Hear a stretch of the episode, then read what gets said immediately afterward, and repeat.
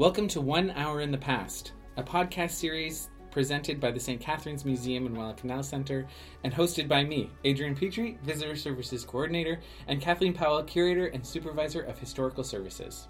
Our community is filled with diverse stories, and we recognize that our story begins with the indigenous peoples of this land. We acknowledge that we are recording this podcast on lands that have been inhabited by indigenous people for millennia, and we would like to honor the centuries of indigenous people who walked on Turtle Island before us. As museum professionals, our jobs are many-fold managers, curators, interpreters, researchers, and much, much more. We found ourselves pining for some more interesting and perhaps wild history in our daily work. Ring ring! Ring ring! Hello! Oh, hi, Adrian. Just calling to let you know that on this episode, we're looking into the history of telephones. Oh, wow, neat. Thanks so much for calling me on the telephone to tell me that. But wait, there's more. On this episode of One Hour in the Past, we're joined by a special guest, Mayor Walter Sendzik. Oh, wow! I can't wait to hear where your research took you. Me too. Are you ready? Let's head down the rabbit hole to see where we ended up.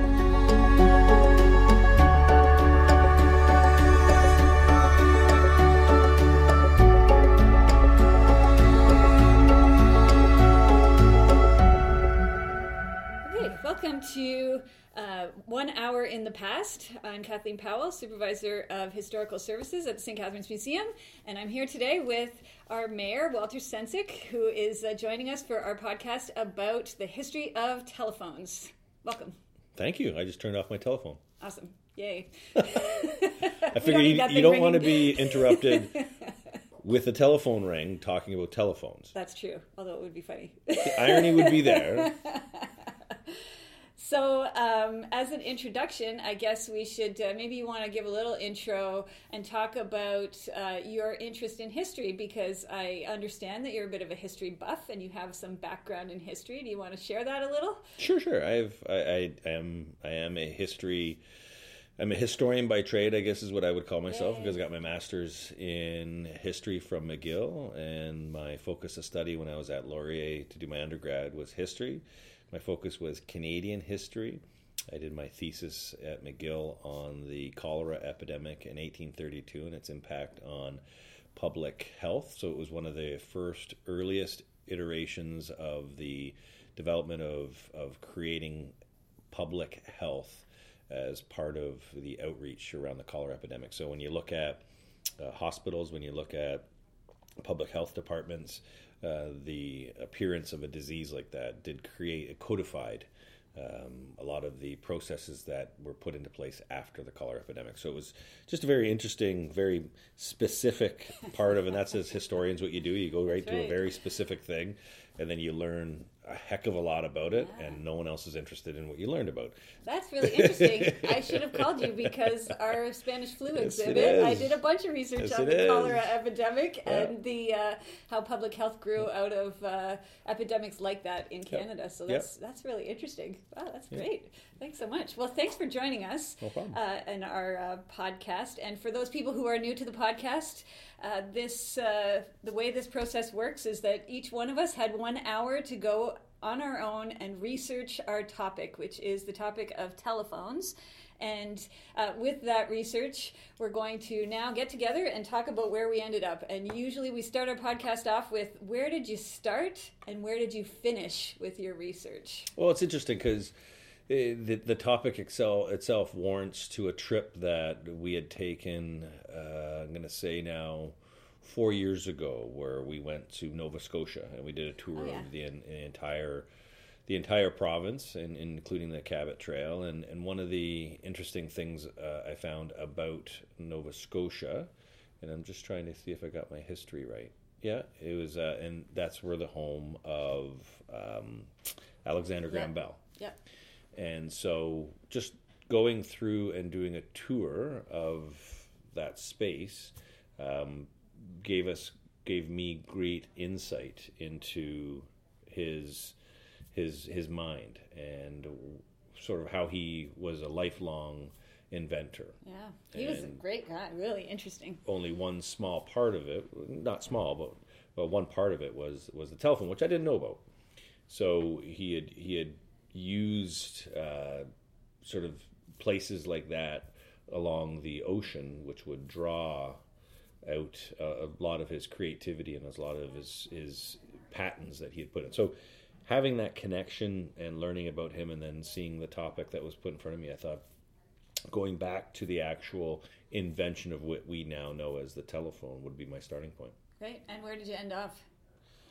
I ended off with just immersing myself in the invention period part because I, I, there's a, there's it'll come out of this discussion, but fascinated by by the um, the concurrent or parallel rush or push for the invention. So while Alexander Graham Bell is, is has been has been identified or is noted for the invention, there was I think five different inventors Yeah. that were It's a little bit of a fight. moving and it but the interesting thing is the parallels that you can draw with all form of te- so where it took me was looking at the invention of the that telephone and then the invention of the cell phone Right. and how in technology from what I've come to understand is that there's there's people working in parallel trying to build almost the same thing and Yeah. in p- the world of patents they don't share their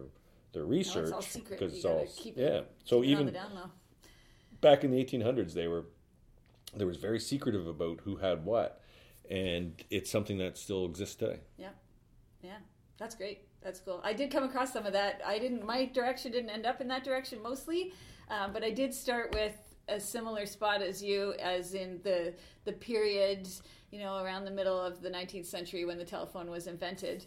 Uh, and I ended up, the very last note that I have is about the very first payphone in uh, Hartford, Connecticut, in the United States in 1889. But I went on a little bit of a tangent in the middle there where I was kind of interested in furniture related to telephones. Furniture So- related You so know how I don't know if you ever Like- had this in your house, but I know we had a chair that had a little thing on the side for the phone book to sit in I remember and it something would go next Yeah, to you where yeah, your phone yeah. was. Yeah, and yeah. so I was trying to find information about that. I didn't find very much, but that was kind of the tangent I went on along the way, um, just for fun. so you're more about the furniture associated with and how that because I, I guess one of the interesting things about sort of the telephone and how even in the research the early research is that a lot of the early the earliest examples of the telephone was between a primary residence and a business. And so they had one line. Yeah, and it was a very central part of a house and central part of the business. And you had to build the structures around the, the, the, the telephone which didn't move. Right. which for any young listener you would realize the telephones of the day only went a certain distance as long as the cord would reach it and the earliest iterations they were stationary so i think it was and telephones played such an important or such a central role in the in the in a house right. so furniture would have been That's an interesting. I, yeah, because I remember um, having the phone on the wall with the long cord, and if you wanted privacy, essentially we had to go down the base, basement stairs in our house, and so you you know grabbed the cord, pulled it as far as you could, which was destroying the cord every single time, and closed the door behind you to the basement stairs to have any privacy. We used to go in closets, so there you go. That was before the cordless phone, which we now have, but. Uh, but there was two Yeah. two different kinds of cords, right? You had you had the cord from the wall Yep. that would go to the, the the phone unit, and then you had the receiver Right, cord. the big long curly cord. the curly cord. Yeah. So what we found is that you would take the phone as far as you can go, make your phone make your phone call, and then take the longer part of the receiver, and then go further into a. And yeah, you, there would be cords going as in who's on the phone Yeah. where, and they would be in. I would I'd go into a closet and I'd try and make a phone call. I think our house was a little, uh, um, maybe behind the times of most of my friends. So we didn't actually have that phone that was plugged into the jack that you could pull. So Ours was literally the the, phone box on the wall with the huge black handset Yeah. that was like super heavy. Um, and it was on the wall in the kitchen for a long time. My parents don't have that still, but it was like that for a long time. So, anyway, that's where I went. So, um, so let's go back and circle back. And uh, why don't you talk about what you found out, what uh, where you started, and go through kind of the things that you found out about the history of the telephone. Well, it, and again, it probably goes back to my my history leanings and where I like to do research was around the individuals, and so you know, from Alexander Graham Bell to um, I don't know if I'm going to say these names right, but there is Antonio Mercucci, Charles Brusso, which I think he is he's French. Antonio is Italian. Uh, Elisha Gray, and uh, I think is Johann Philipp Reis, which is German. And the reason why I bring up the individuals is because they were in different parts of the world and trying to put together the science behind the travel of sound. And so prior. I think it's really interesting that these things are happening parallel to each other with probably none of them talking to each other, but they're all working through the same type of uh, finding out how this technology works. So interesting. And that's the what I found most astonishing is that it was it was built on the I guess the very base knowledge that sound can travel on a wire or right. a rope, and so for for for anyone who has done this, I did this when I was growing up. You would take a a cup and you would drill a hole yeah. or put a hole in the end, and then you would tape a a piece of ta- string to it.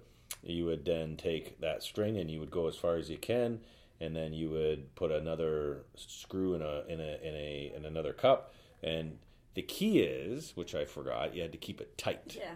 If it w- wasn't taut, it didn't work. Then you wouldn't have that sound of travel. And so it could work with string. It, it worked better with a, a, a wire, and they've been using that as part of communication. I think I read in the 1700s sure. Was the earliest sort of example of this technology that was using some kind of, of, of tight string or tight something tight that was the sound would travel. And so it just brought me back to the my early learnings, sort of the early days of science when I was in like grade six or seven, just learning about how sound, sound travels, waves. sound yeah, waves. Yeah. And so it was the, the the the the central thesis was this had been in in play for maybe a hundred years, and then these inventors looked at it and said, "Okay, it's almost like how can we commoditize this? Yeah, how can we make it go over longer distances, and how can we make it so that it can go between multiple points?" And I guess that's the fascinating part about it is is that how science drives the the the core of invention. And it's that sounds you know obvious, but you had something as simple as a rope between uh, between two points, and then that transcended into how do we use electricity yeah. to then push the sound out. And I'm not a science guy. No, but it makes me really have a bazillion times more respect for inventors. Right. Taking a look at exactly that. Like they can look at this basic premise of science and create this amazing technology that's useful for everyone in the world. Yeah. So, so where else did you end up? Where else did you go with it? You come across anything else? Well, I guess the again, it's it's the it was then the the battle of the patents. And uh, for those who may not know what a patent is, patent is something where you you have something that you've constructed, or you have an algorithm or a formula that you've you, you've developed in isolation of anyone else, and then what you do is you apply for a patent. And it seemed like a lot of these individuals wanted the American patent for some reason, and so Alexander Graham Bell could have had the patent in Canada, yep. which at the time would have been the British Empire. And looking at there was a push for all of these inventors to get the American patent for some reason. Big market there. And even back then, so this is yep. going back to the 1800s, uh, the late 1800s, and so just seeing the how they were fighting, yeah. and it was who would become who. And so what I, I followed the thread of uh, one of the threads was Alexander Graham Bell, and I forget the other's name, um, but it was either the Antonio uh, Musucci or the German fella. Um, there was a push in the states to recognize not just Alexander Graham Bell after like 50, 60 years. And then they had to go to Congress. Yeah. There had to be a vote in Congress that said, "Here's the inventor," and, and Alexander Graham Bell won out. Right. And uh, so I followed that thread down. That's pretty cool. Was there any like real interesting backbiting going on uh, between them, or did they even know each other? No, and and I think as it's the notoriety, right? Like so, so once once I believe once uh, Alexander Graham Bell did his first call in New York uh, from he did it from New York to I believe Chicago, Right. and this would have been in 18, 1892. I think that was probably the moment where the other inventors were going, okay, well, I know I've already been doing something like that, so it's my invention, and you just get into the whose invention Yeah. is it? And it, eh, the, the interesting thing is that is not it wasn't unique just to this invention. I, I, most inventors try to, you know, I was so just imagine if you were the other guy who like you were one step away from creating Oh, a I phone know. call, and then you look and go, "Oh, "This guy did it." Like Beat it me would, by a day. it would, it, it would crush these guys. Beat me by a day. It would crush these guys. well, because they had the been guy working slept on it for a lifetime. Right. The guy slept in one day, and Alexander Graham Bell beat him to it. That's a. Anyway, tell me a bit more about Okay, yours. so where I started was uh, this idea of the start of communication being the telephone and the telegraph. So the telegraph had actually been around in Canada anyway from uh, 1837, you know, with Morse code and all Oh, that yeah. thing. 1837. Yeah. So um, That was the rebellion here. Yeah. We were going through the Upper Canada rebellions. Well, exactly, and uh, one of the big deals was to tr- because of the rebellions was getting uh, train service across Canada, and Yeah, with train point. service came the telegraph essentially because they were able to put railway tracks across. They could also get communication across, Yep. and so that was a huge uh, deal. Um, and then in Canada, the big invention is 1876 with Alexander Graham Bell, which you've already talked about. Um, Interestingly, the uh, the Dictionary of Canadian Biography talks about telephones, a history of the telephone in Canada, and it says prior to Alexander Graham Bell's uh, invention, people could get long distance messages through drum and smoke signals, semaphore, trumpets, carrier pigeons, or human travel. So you had to send a guy to go and take your message. So we can see why the telephone would or a telegraph would So be just- very appealing. So imagine the, I'm just going out for groceries, and that person has to walk somewhere and find something and say, "Oh, he's just going out for groceries. He'll be back." yeah. And that person has to turn around and go with a message of, "Okay, yes, if you were going to do that. Wow. Or you can make a little note and attach it to the leg of your carrier pigeon and hope that your carrier pigeon Makes made it it to the Yep. other uh, to the other side.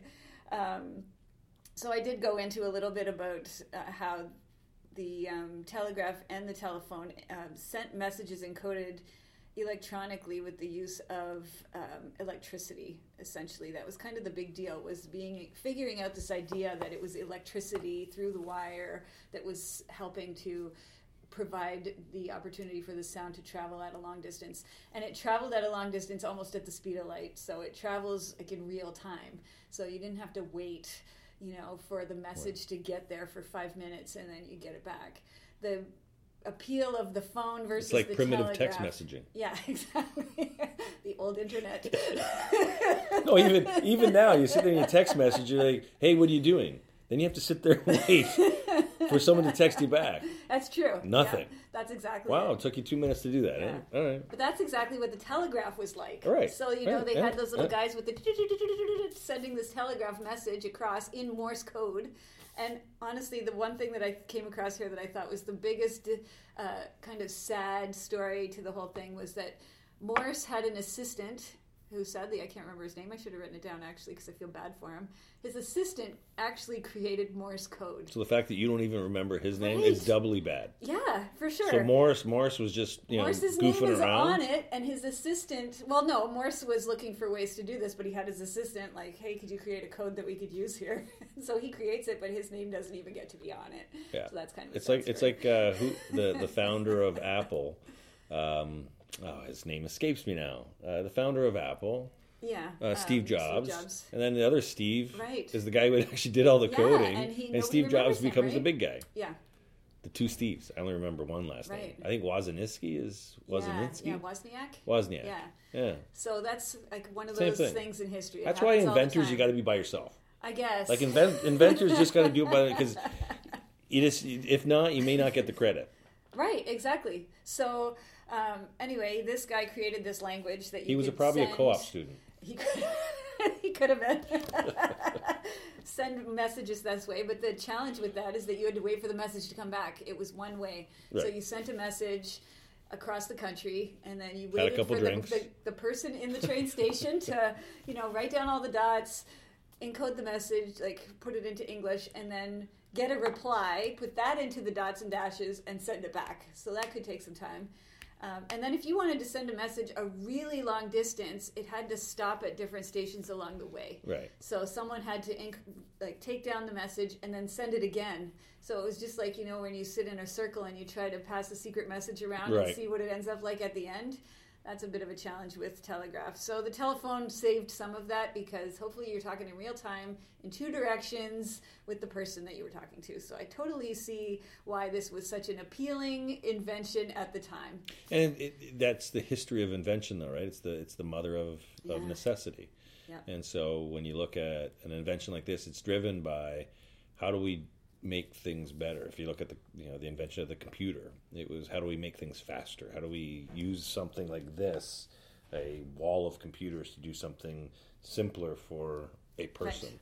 And everything gets distilled down into that way of so, which is interesting because you know I don't know if there's an inventor out there trying to come up with a better banana, but you know there's inventors kind of trying to come up with a, a better Better telephone. Everything. Yeah. Yeah, still. Um, and uh, so, of course, I came across information about the, the uh, very first test of the telephone, which happened in Ontario, in Brantford, in 1876. And you can actually go to the Bell Homestead in Brantford. It's uh, it's nice, and they have a little spot there where you get the history of. Uh, um, of the that first telephone call, and then I thought, you know what, I should go on and t- I should look up St. Catharines and the telephone just to be on the same Oh, okay. side that I've covered the telephone in St. Okay. Catharines. And so I did that. I usually go to my, uh, you know, the Bible of St. Catharines story, which is this Canada's Canal City. Um, and Who I looked that? up. This was written by John Jackson and Sheila Wilson. Um, Well. It's a great book, and it uh, only had a few small references to the telephone, but uh, council minutes in 1874 record that the town clerk was authorized to telegraph once a week to Toronto to get the time, the observatory time from the observatory in Toronto. So that our clock here on the courthouse was very accurate. It was supposed to be within one minute of the time of the observatory time in Toronto. So that was the first But that was time. a telegraph. Yes, Did but that's the first it- time did that they in council minutes that they talked about this long distance communication. Wow. So he was, and then this John Jenkins was paid an extra one dollar per week to do that job. To One once- per week. Yeah, to check once a week. That's a lot of money back then. Yeah, to check once a week on observatory time. It's So- like uh, we've done a podcast. Um, we did a podcast where we talked about the CBC time signal from the. Uh, have you ever listened to CBC? And at one o'clock every day Yeah, they, they do the official time signal. Um, and this was a similar idea. So they telegraphed to get the official time so that our clocks were accurate to everybody else's clock in the world. Essentially, that was the idea. Or at least Toronto time.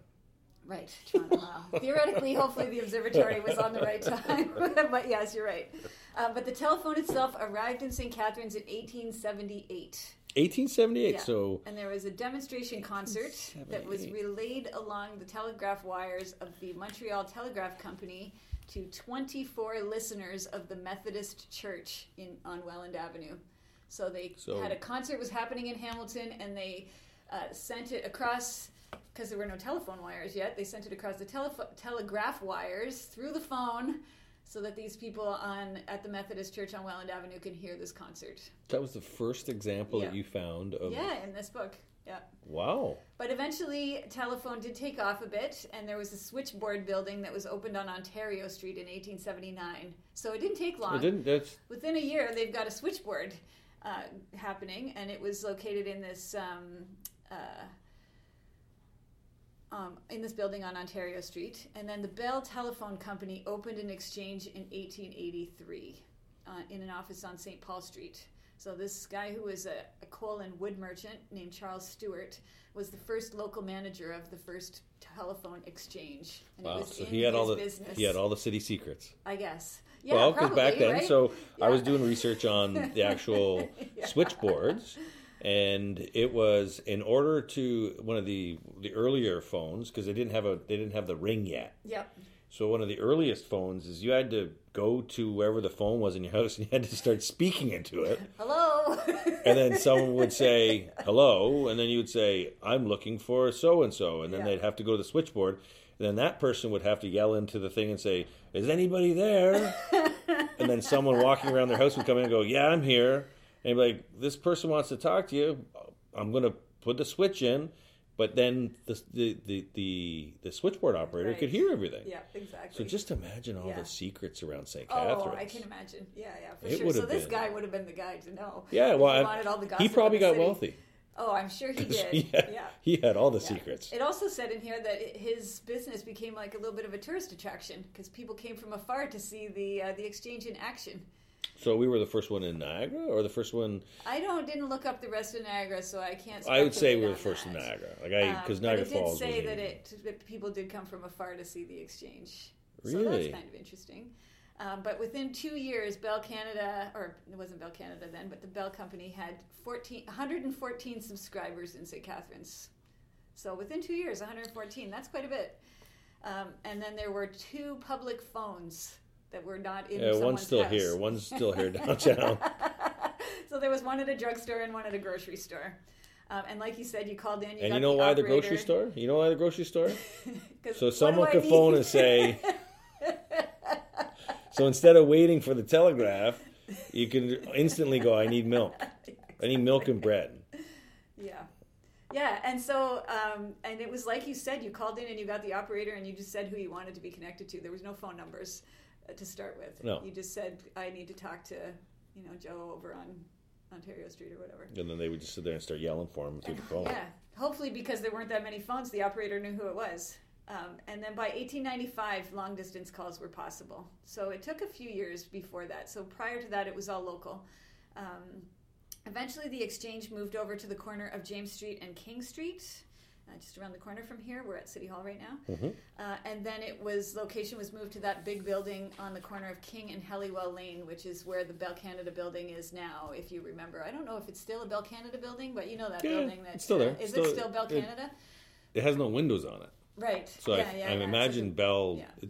All I, growing up, all I thought that was was like one one big switchboard inside. So it's I think that's what it was. it's just switches Yep. going, Yep. And you could never go in. Like, don't ever go inside in there. Something might happen to you.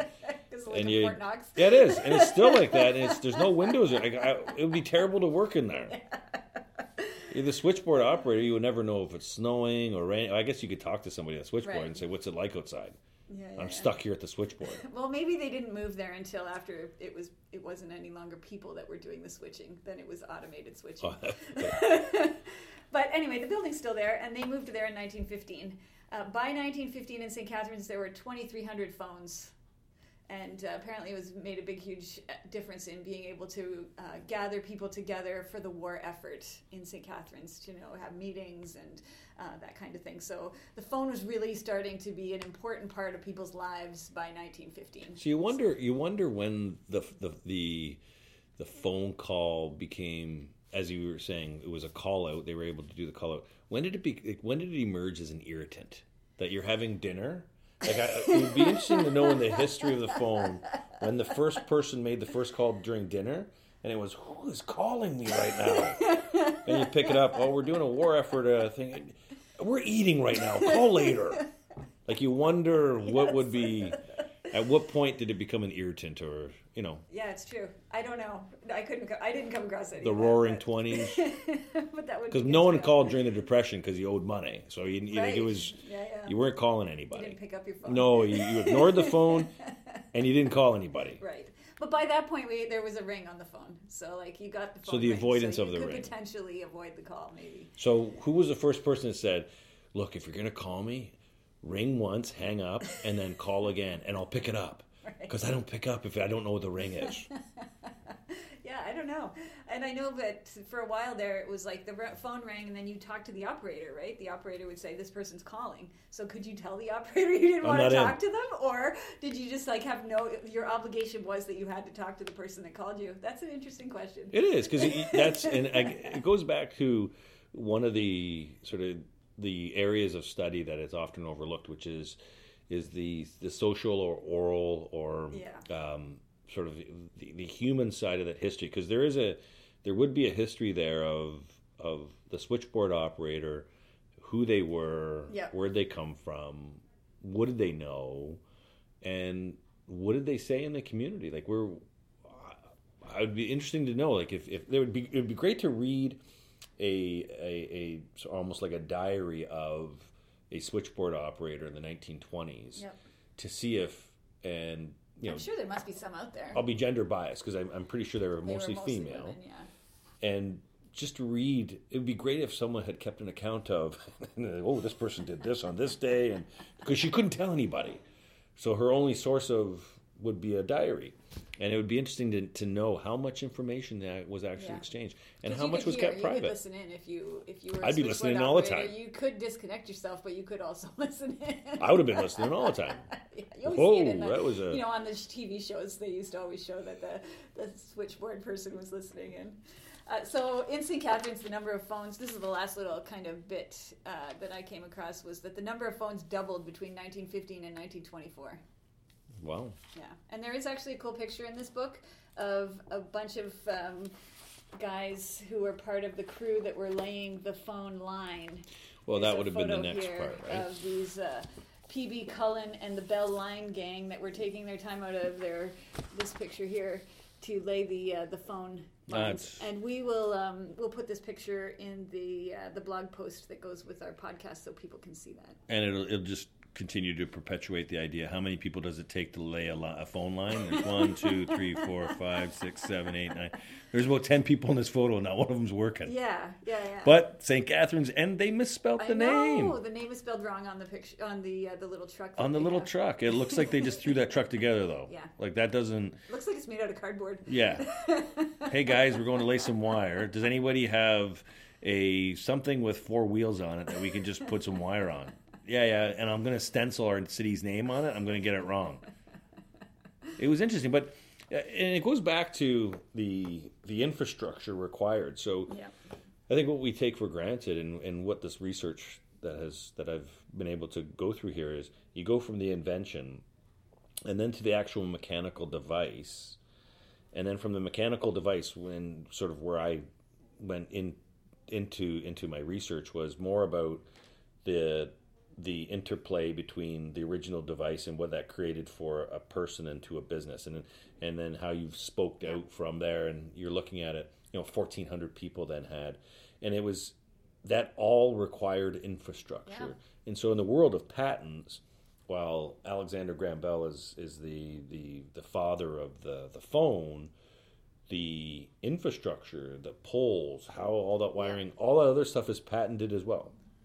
And I believe at the time Bell was patenting every process along the way, and that's why in Canada Bell was the dominant Yeah. because it built the infrastructure for its phone system. That's exactly it, and that's a perfect segue because where I went from there was the design of phones. Because I was interested in the furniture of phones and where this came from. I couldn't find a lot about the actual furniture, like that you would have in your house, like a little table that would hold your phone and that kind of thing. Um, but uh, I did come across a couple of articles about the types of phones and how phones started. So they started off as this box. You know, every a lot Yep. of them people have seen them in museums. It's a box on the wall, a wooden box with a listening piece. Um, and prior to the very first ones had you had to talk and listen out of the same piece. So there was no earpiece.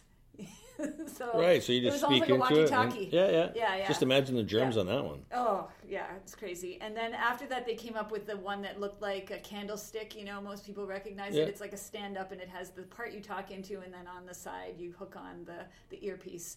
Uh, and there was actually a thing in there that talked about the um, the part that you talked into being made out of uh, it was made out of ceramic that was supposed to be germ fighting.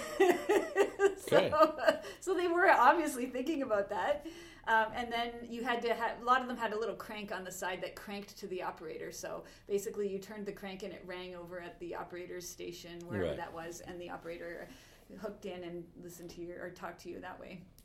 And then from there, um, there was a lot of different phone variety, but essentially, for a long time, the phone company held the kind of design of the phone. And so for many years, um, phones were the wall type phones. Well, has that changed though? Because if you think of a- Apple, really. Apple yeah, owns right. the design. the design for the phone, or Yeah, or yeah, you know Google or Samsung, they own. Yeah. And in the States, it was General Electric.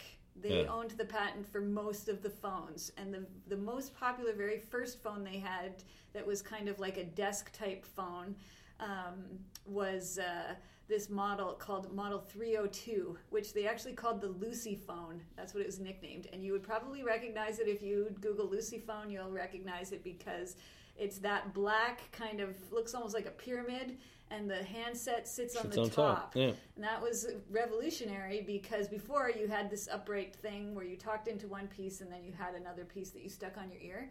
The handset had the talking and hearing part in one Wow. spot. So those are the ones that business people would keep on their desk and it became a part of your business. Whereas before you had to walk to where the phone was in your house and talk on the phone. Um, so that was interesting. And the ringer was built into the Lucy phone. It's this one here Yeah. in your picture Yeah, that you have it. there. Um, so the ringer was built in, which was unusual as well. Whereas before the ringer hadn't been, it was a separate little box. Right above. Here, yeah, the ringer is built into the phone, and so the phone would ring on your desk, and you could pick it up and talk.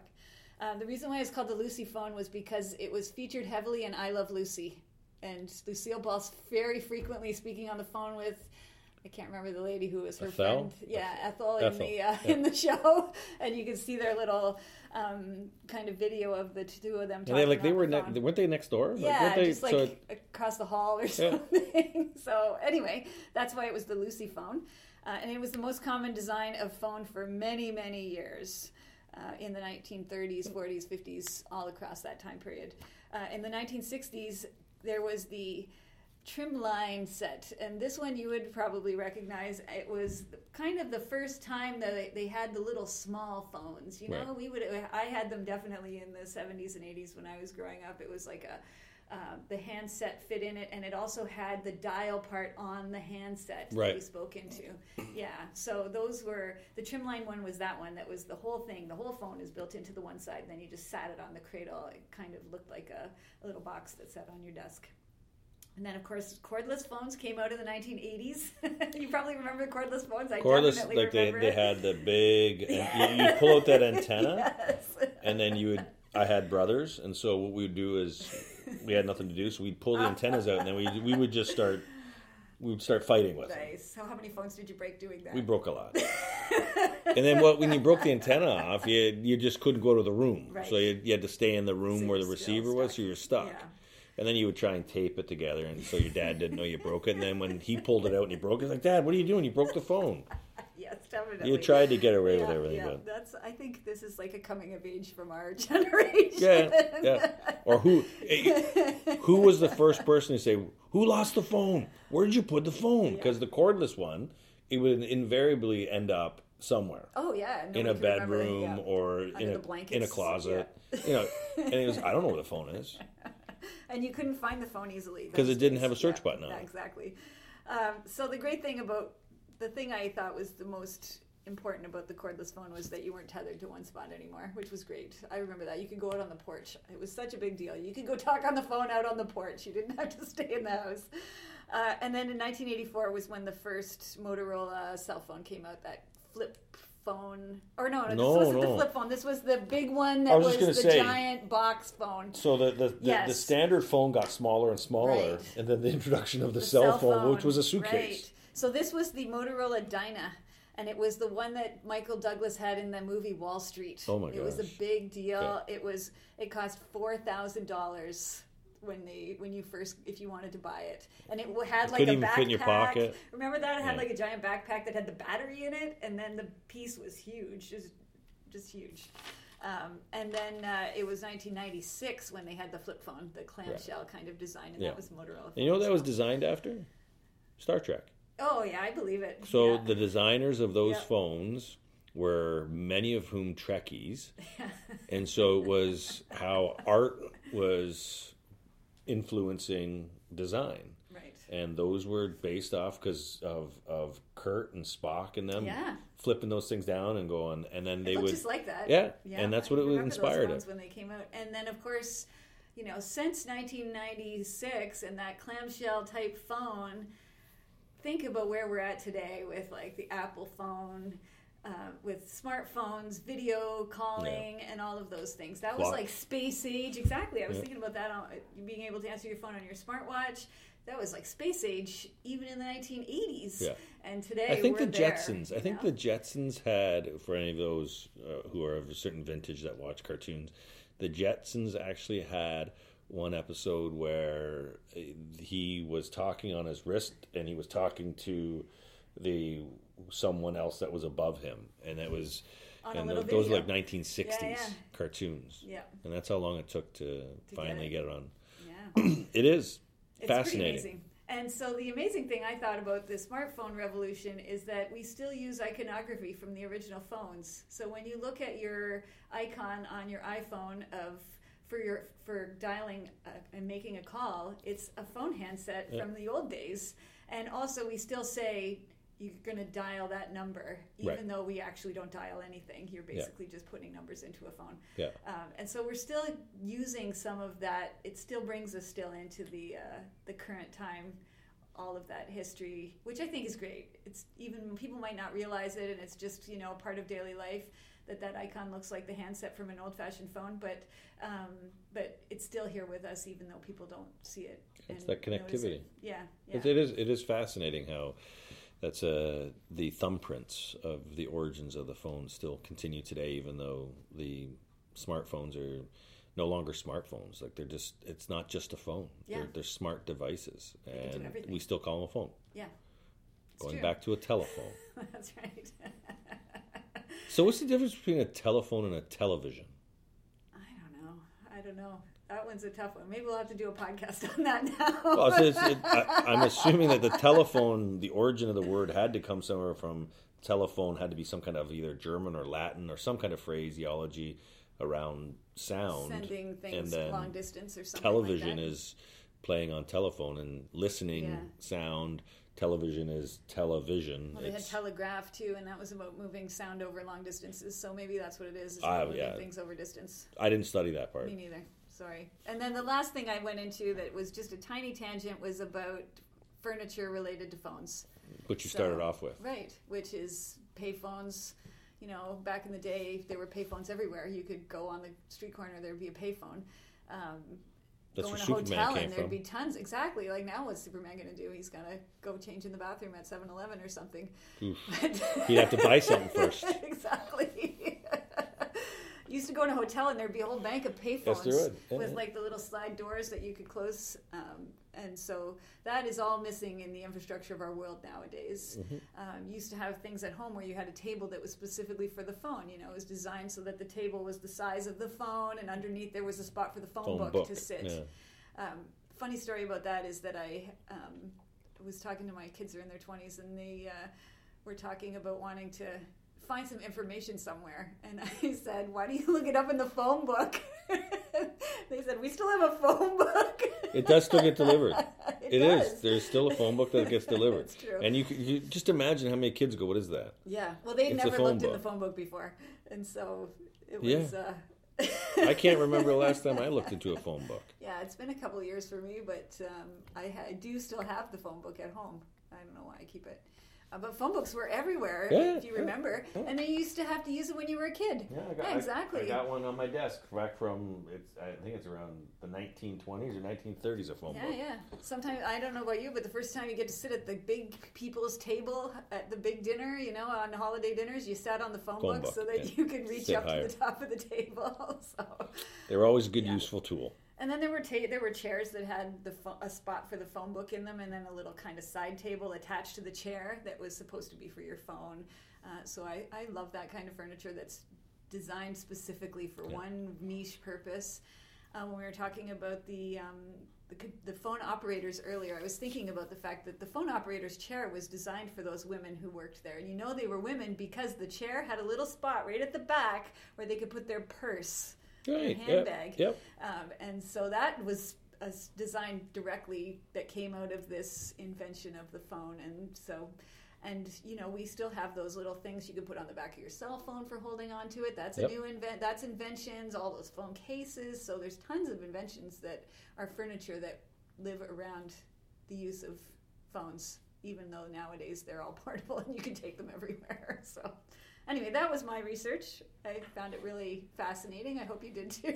Oh, it was interesting because the, the the expansive part of your research started started with furniture and went all the way through to the local telephone history of St. Catharines, and then also on the the unique side of the telephone sets, whereas mine focused on the inventors, Yeah. the and the early the early creation and how there was a fight for getting the patent and you know Bell Canada, Bell, one of the one of the largest corporations of the, the, the 20th century was predicated on one man's name. Like just ima- like so his name three four four letters Bell. Just imagine if I invented the telephone back in the 1800s like Sendzik. It, just, it, it doesn't roll off the tongue. It's hard Might to if we said it the pronounce time. but it's you know, because we used to call it Ma Bell, Yeah. Ma Sendzik. It, that doesn't it, it doesn't roll. So it's true. interesting. He had he had the name, the right name for it. the right name for. I don't. I would have failed as an inventor. Thank you so much for joining me uh, today on our podcast, One Hour in the Past, and uh, uh, I really appreciate it. And What's your motto? Keep digging. Sure, we, we don't have a motto, but we could add one. awesome. Thank you so much. Oh, thank you for having me.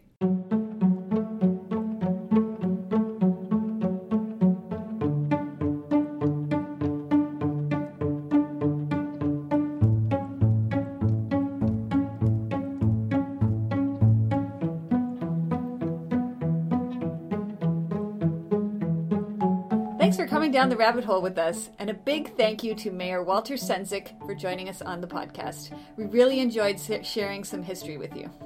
Make sure to subscribe to One Hour in the Past and the museum's other podcast, Museum Chat Live, on SoundCloud or iTunes so you don't miss an episode. We're always looking for ideas to spend one hour in the past researching. If you have a topic you'd like to see us tackle, connect with us at www.facebook.com forward slash St. Catharines Museum or on Twitter and Instagram at, at STC Museum. We're so looking forward to chatting with you all again on our next episode of One Hour in the Past. One Hour in the Past is produced by us, Kathleen Powell and Adrian Petry, and brought to you by the St. Catharines Museum and Welland Canal Center and the City of St. Catharines.